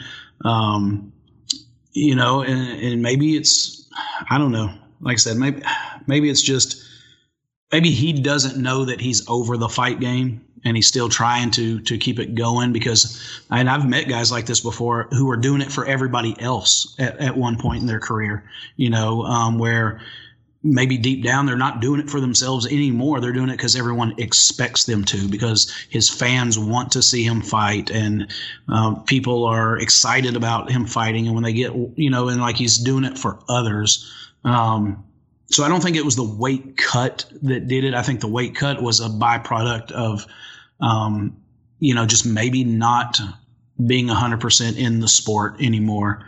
Uh, but, you know, then, and that's why I took, you know, Raheem Forrest, not, not because I knew a lot about Raheem Forrest, but I just had that feeling that, that this is where Bubba was at in his career right now, as, is just not being sure if this is what he wants to continue to keep doing. The, Bubba's always going to be dangerous, uh, no matter what, but, you know, the, the opponents keep getting younger and new crops keep coming up. And Raheem Forrest is, is one of the newer fighters, the new crop of, of professionals. And, and he's, you know, someone to be reckoned with, man. Um, he's put together really well. He's explosive. He's power, powerful. Um, you know, and, and just to throw it out there, I mean, when Greg Hopkins gets healed up, man, and I know he, he's, he, you know, uh, relaxing and, and you know coming off of his fight.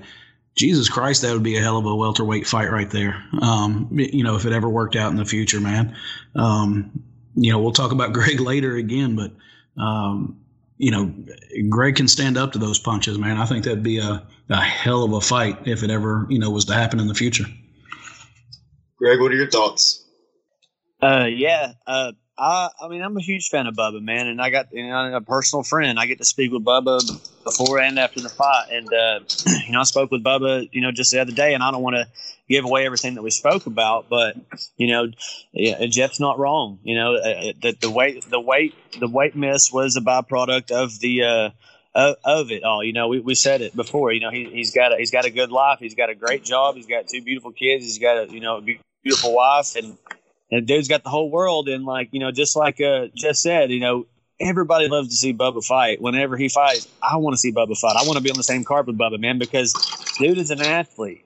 But Tim mentioned last week, if you don't come correct uh, against Raheem, you you know you you could get finished. And uh, and and Bubba went out there with a game plan, and it didn't it didn't work right for him. And when it didn't work right for him, uh, he didn't he didn't revert to what he knew, you know. And he just uh, and he backed away, and he he ended up gassing early, and he got caught. He got caught right there on the on the ear and went down and uh, talked with Bubba, and he he did say that uh, his heart wasn't in it this last time. This last time, his heart wasn't in it, and uh, he said he's going to go back to the drawing board and take some time off and and really understand on whether this is something he still wants to do. He knows he wants to do it, but he's not going to do it unless he can fully commit to a camp and be off work and actually train the way he knows he can train. And I believe him in that sense. And uh, I don't think that's the end of Bubba, but it may be a while before we see him again.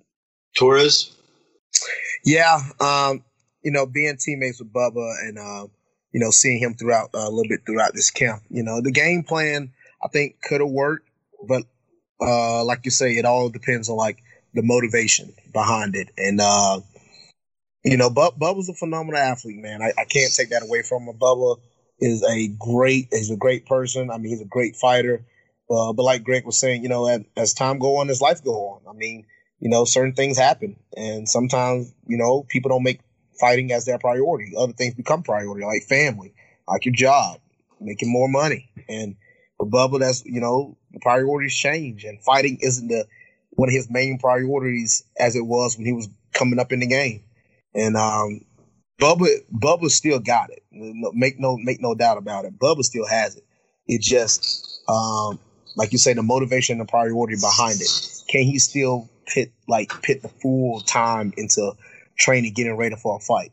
And if Bubba can do that, I mean, the Bubba we saw beforehand would come back and be even better. But um, yeah, Bubba, Bubba still has it, man. And Raheem, yes, that's a, he's a monster. Uh, the man has power in his hands, man. Uh, he, he looked phenomenal. I'm excited to see a lot more out of him coming up. So, real, really good performance by Raheem. All right, next up we had cruiserweight, 225 pound pro MMA. T. Cummins gets the last second in the first round TKO over Eric Bloodaxe Olson.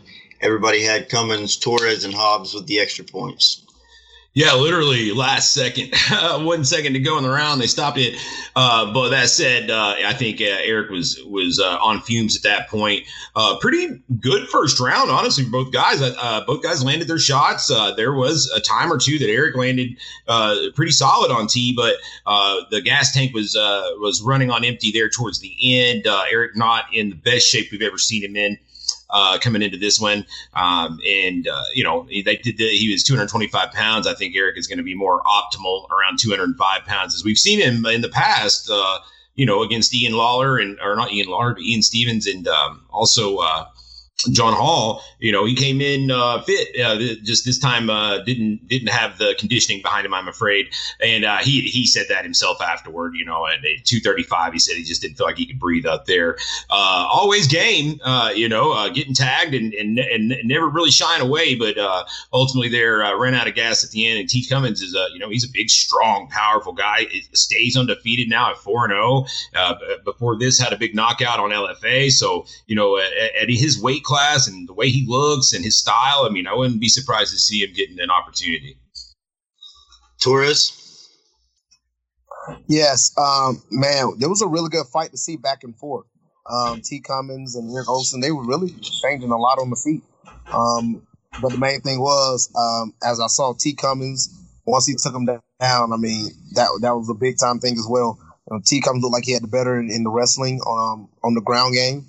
And, you know, I just think T Cummins got the best of him. And you know, when Eric Olson got tired, you know, it changed a lot of things. I never thought at once this fight was going to go three rounds anyway, but um, T Cummins looked good, you know, start off a little slow. Eric Olson got to give him his props because he did get the best of him in some exchanges. But overall, I'm excited to see uh, T Cummins. Really good matchup. All right, next up, our feature bout at 155 pounds. Logan Neal gets a 24 second TKO over Jason Wolf. Everybody took Neal Greg and Torrez score the extra points with the TKO. Yeah, this fight didn't go anything like I expected. This was uh, probably the wildest 24 seconds of the night, man. These guys were just berserker style throwing at each other.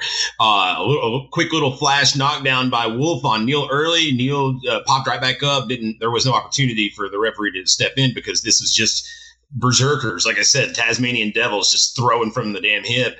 Um, either guy could have got clipped at that point, but it was uh, it was Logan that uh, put it on the chin and started to accumulate uh, two or three more behind it. Drops Wolf and uh, has a huge win, and boy was he uh, was he excited uh, after that. really nice win for Logan Neal, who'll have a main event coming up now in July with C4 Alexander. Everybody's really excited for. tough loss for Wolf, but man, I mean, he went out there and laid it all out on the line, and you know I kind of expected him to kind of grind more, you know, and just kind of wear on Logan, maybe uh, control the positions and use his size. But man, no, he just threw caution to the wind and uh, went up there and uh, threw down.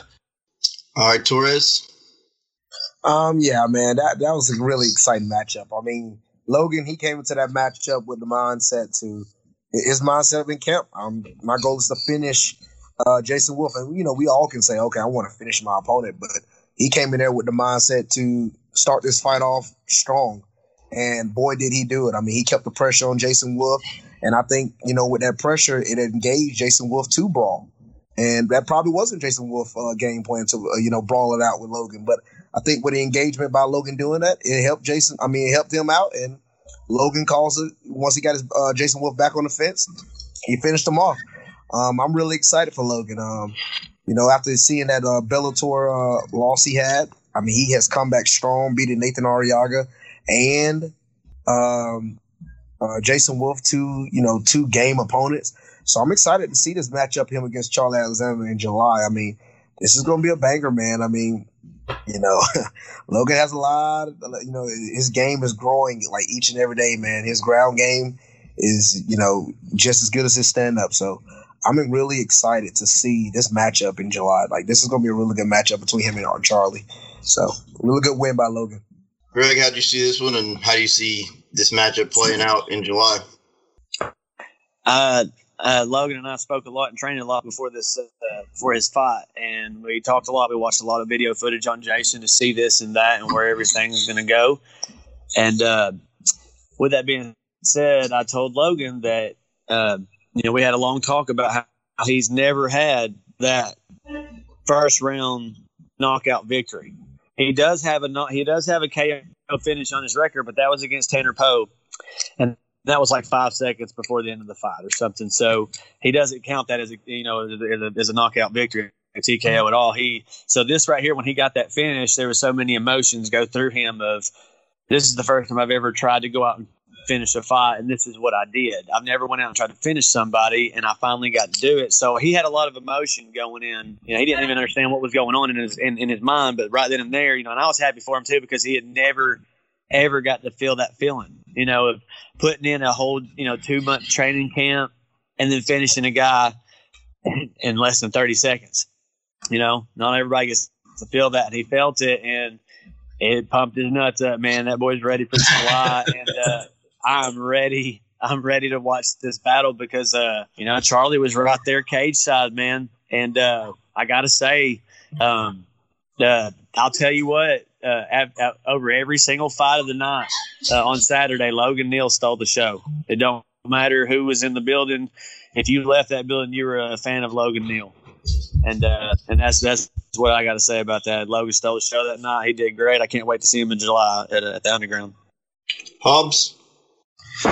Yeah, I mean, it was a great performance, man. Um, you know, uh, there's not much you can say about what 24 seconds, um, other than um, you know, he had something to prove, and he and he he freaking proved it, man. And you know, behind the scenes, you know, uh, fighters never they never want to talk about the future or maybe possible fights after a fight.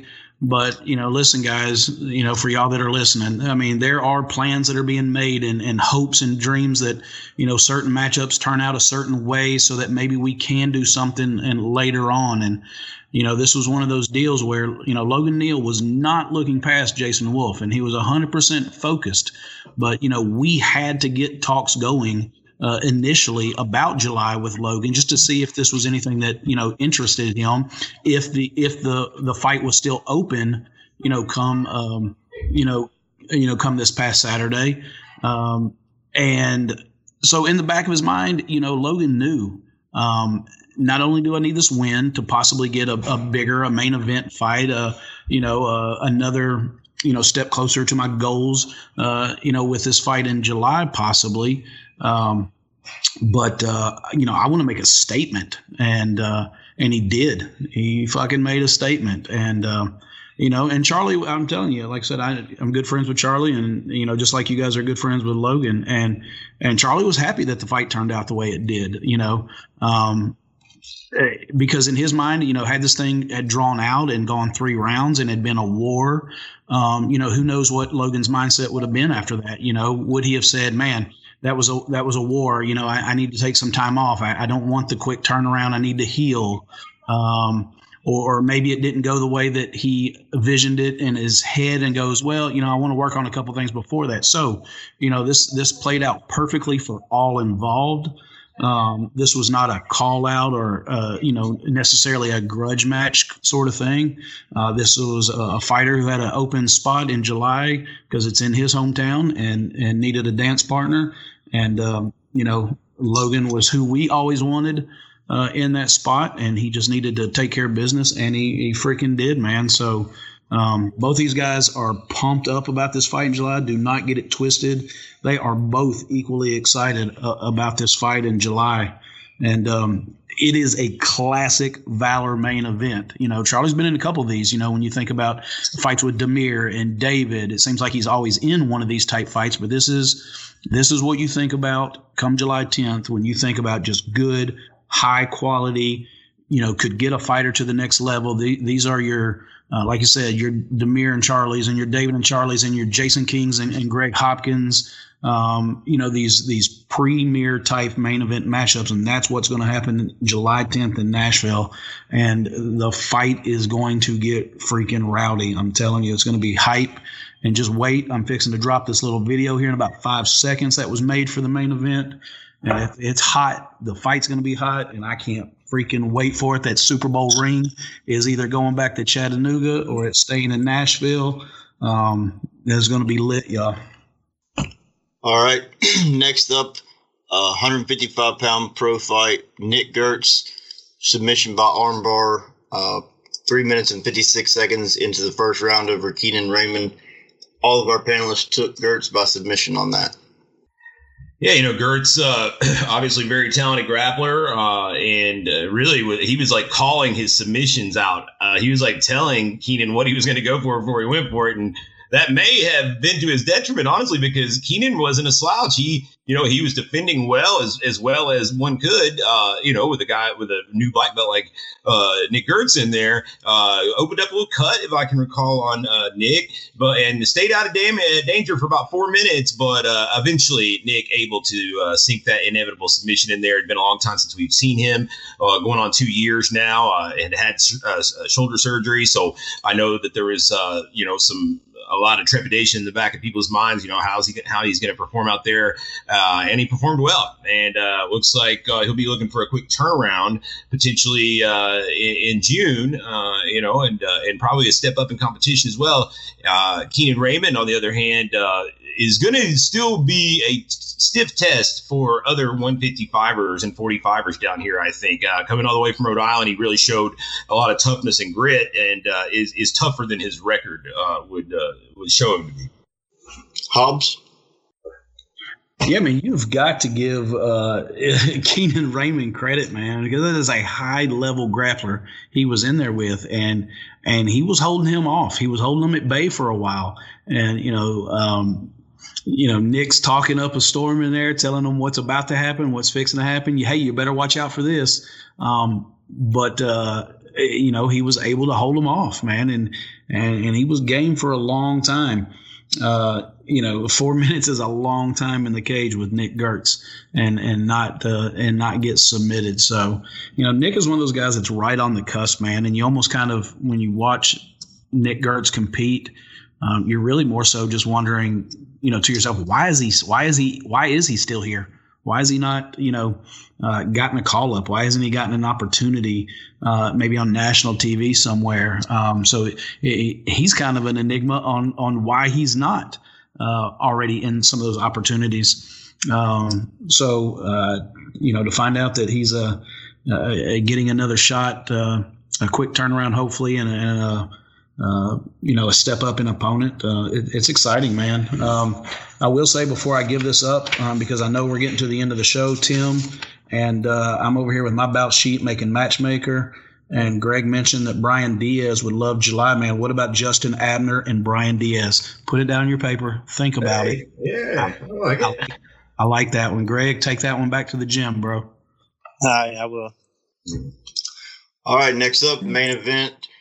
Greg Hopkins, uh, 170 pound pro title. Greg Hopkins defeats Nick Martino via TKO one minute and one second into the first round. Everybody had TKO for Greg on that one. So of course we had to end the night on a little controversy. You know, uh, this was another violent fight, man. Uh, Greg was landing just some some clubbering blows that sounded like a baseball hat, a baseball bat hitting like a like like a, a big uh, like rump roast or something, man. It was uh, they, they were they were clubbering uh, shots uh, as we know that he throws. Uh, the fight went to the ground. Uh, Martino went for the went for a heel hook, and uh, at that point, things everybody started kind of holding their breath, like what's going to happen now? Because like Greg's punching him in the face through it, and uh, you know Nick's uh, committing all the way to this thing.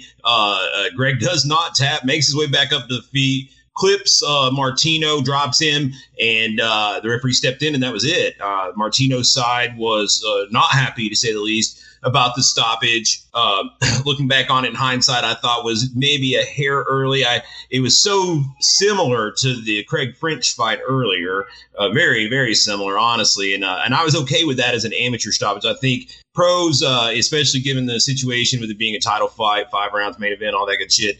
Uh, you know, you, you got to let it be definitive. However, you know, you can't fault Greg. He, he fought till they told him uh, the fight was over, and that's not his call. Uh, ultimately, it seemed like Martino was coming up right when he stepped in, but again, uh, you know, I wasn't right there close. I couldn't see Martino's eyes. Maybe you know there was a look in his eyes that the referee saw that uh, you know told him that he needed to stop the fight. So.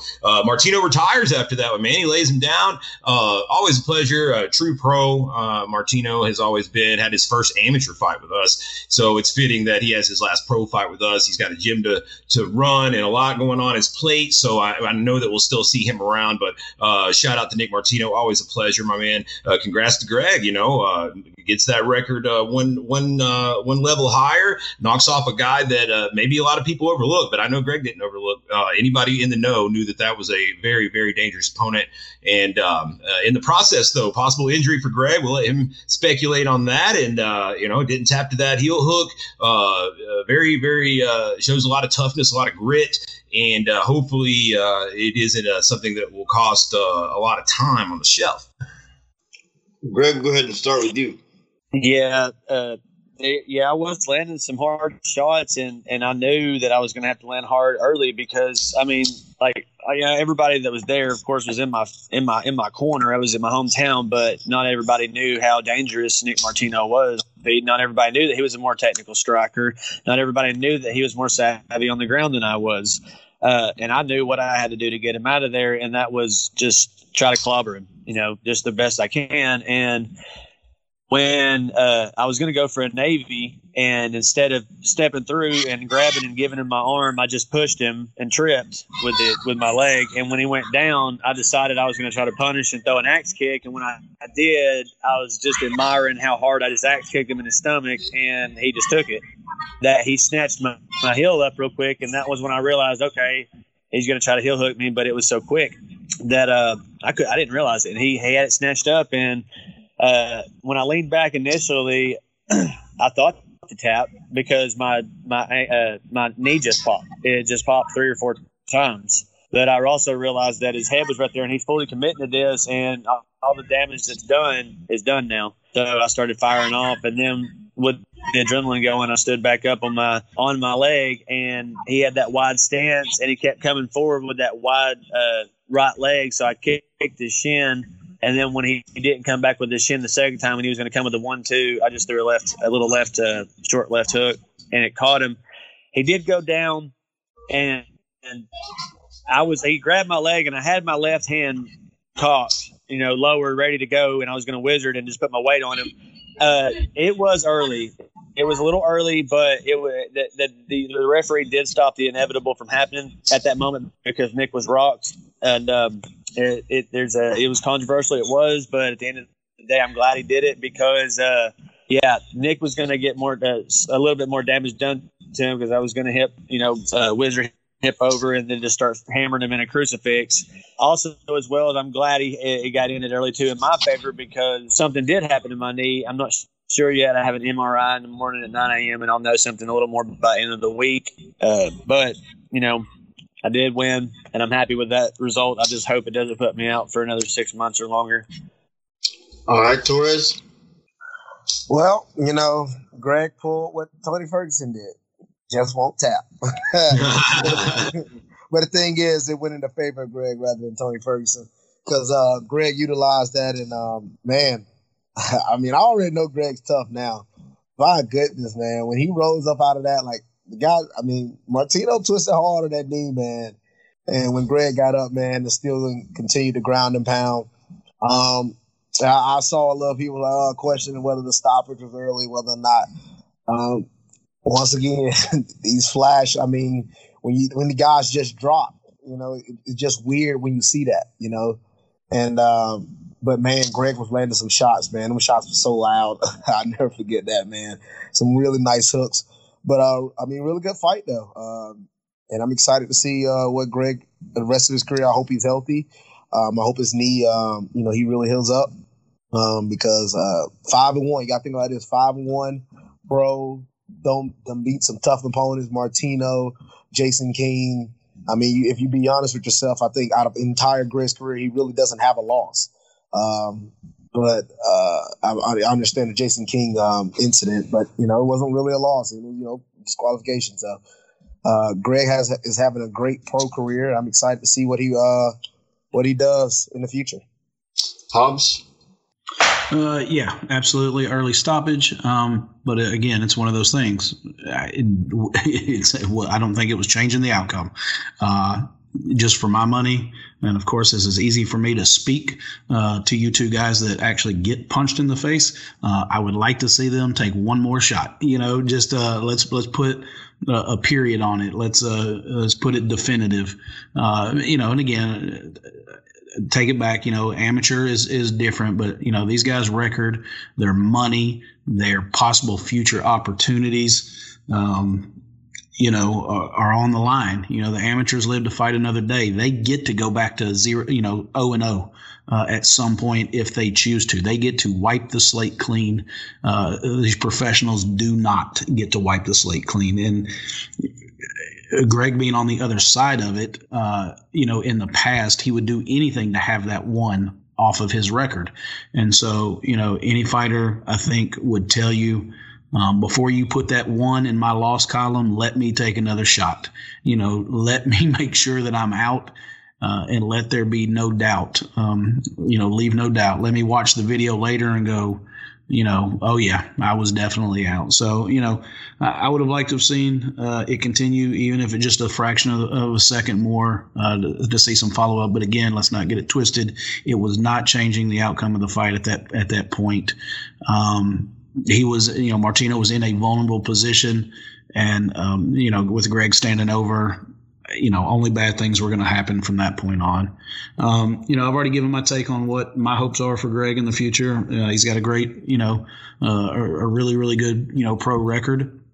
Um, you know, if he has to be out for a little while, uh, maybe we get to see more of someone like uh, you know Raheem Forrest. Uh, I think he, he was what two and zero oh now after this one.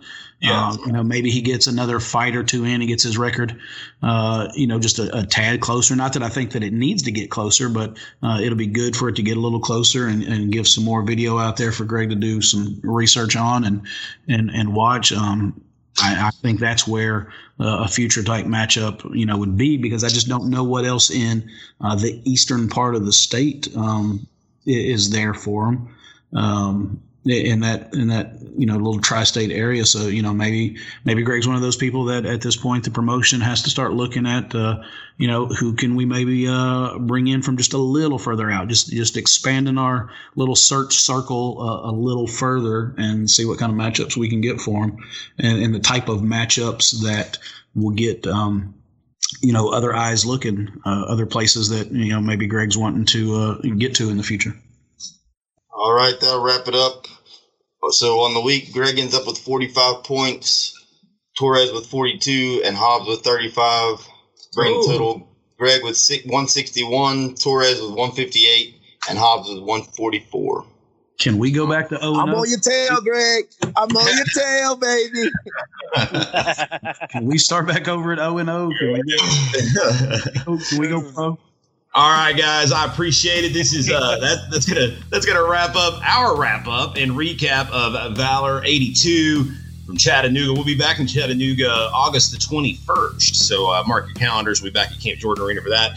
Uh, for now, the next few weeks, we'll be looking towards uh, Valor 83, and it's going to be a good one, guys. A lot to get into over the next couple weeks. Back at the Joe June 4th, headlined by a big 155 professional title fight. Demir, the Bosnian Barn Cat Drabigovic defends against nasty Nate Williams from Atlanta, and uh, that's going to be fire, guys. We'll get into that and a whole lot more of uh, other talk next week. If uh, we appreciate you out there in uh, uh, in listener land, uh, spending some time with us. Make sure you you rate the podcast, subscribe wherever you're listening, and spread the good word for my panelists: Torrez Finney, Greg Hopkins, Jeff Hobbs, and my co-host Justin Watson. I'm your host Tim Loy, signing out for another edition of the Valor Hour.